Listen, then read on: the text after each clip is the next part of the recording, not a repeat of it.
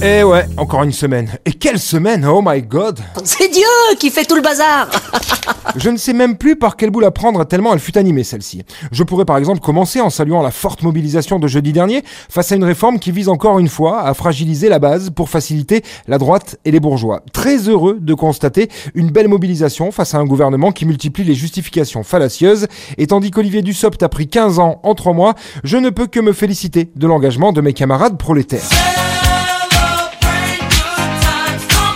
Bon attention, hein, rien n'est gagné, d'autant que maintenant que l'utilisation du 49.3 devient un peu trop commune, le gouvernement s'apprêterait à utiliser un autre article, moins connu, le 47.1. Euh non, Roger en régie, il n'y a pas de blague là. hein. Désolé. C'est pas grave. Cette semaine aussi, un fait divers ultra sordide avec le jeune Mohamed, assassiné par un psychopathe non loin de chez lui et retrouvé en morceaux dans les canalisations de l'appartement du tueur. Horrible, atroce, digne de Jeffrey Dahmer et pourtant, gros silence des médias. Bizarre, non? Bah non, normal, il s'appelle Mohamed, hein Pas Sébastien ou Vincent, sinon croyez-moi que vous seriez au courant. Vous avez raison, monsieur le raciste. Et puis pendant ce temps-là, la phrase Nous sommes en guerre. a pris désormais tout son sens. En effet, les armes et les chars affluent de toutes parts. Royaume-Uni, Allemagne, France, États-Unis, tout le monde soutient l'Ukraine, tout le monde s'y met, tant et si bien que Zelensky ne se sent plus pissé et commence à demander encore plus. Des missiles, encore, des avions aussi. Bon, alors je veux bien qu'on lui file un petit coup de main, hein. et puis c'est vrai que c'est une superbe pub pour les produits de la famille Dassault notamment, mais bon, il est gourmand quand même le petit Volodymyr. Ça va être quoi après? Des ogives nucléaires? Hein, Il me faut du tout, hein, du salace aussi. Hein. Au plus c'est dégueulasse, au plus ça marche. Ah, d'accord. Voilà, c'est l'humanité, c'est pas moi qui l'ai Ah, inventé.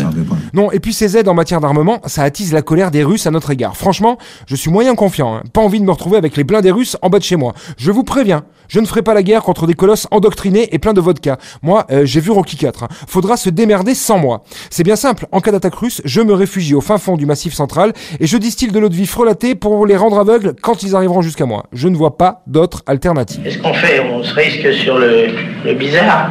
Et puis, à l'autre bout du monde, la Corée du Nord vient tout juste de découvrir Windows 95 et confine sa capitale Pyongyang. En effet, une mystérieuse maladie respiratoire y sévit actuellement. Alors, si la Covid n'est pas mentionnée, c'est tout simplement qu'avec le retard qu'ils ont là-bas, ce doit sûrement juste être le SRAS de 2003. Pas d'inquiétude. Si tout le monde dépasse d'une demi-journée, qu'est-ce qui se passe, moi? L'année prochaine, je skie au mois de juillet. Puis cette semaine aussi, il y a eu la dramatique histoire de ce chat en gare Montparnasse.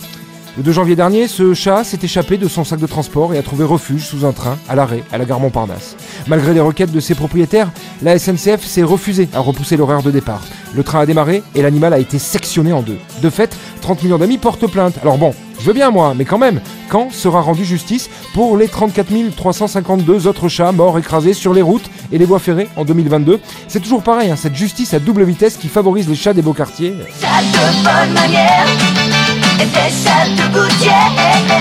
Franchement, on ne peut pas se permettre de réagir de la même façon avec les animaux qu'avec les humains. Ce serait bien trop vite le bordel sinon. J'ai pas du tout envie de regarder la télé avec un Gérald Darmanin qui ronronne sur mes genoux. hein. Déjà qu'on lui change régulièrement sa litière à celui-là. Ah bah tu vois Roger quand tu veux. Allez, je vous laisse. Je vais promener ma Brigitte Macron avant qu'elle ne chie encore dans mon garage. En plus, elle me fait la gueule parce que je lui ai confisqué son collégien en plastique qui fait poète poète. Elle arrêtait pas de se frotter dessus.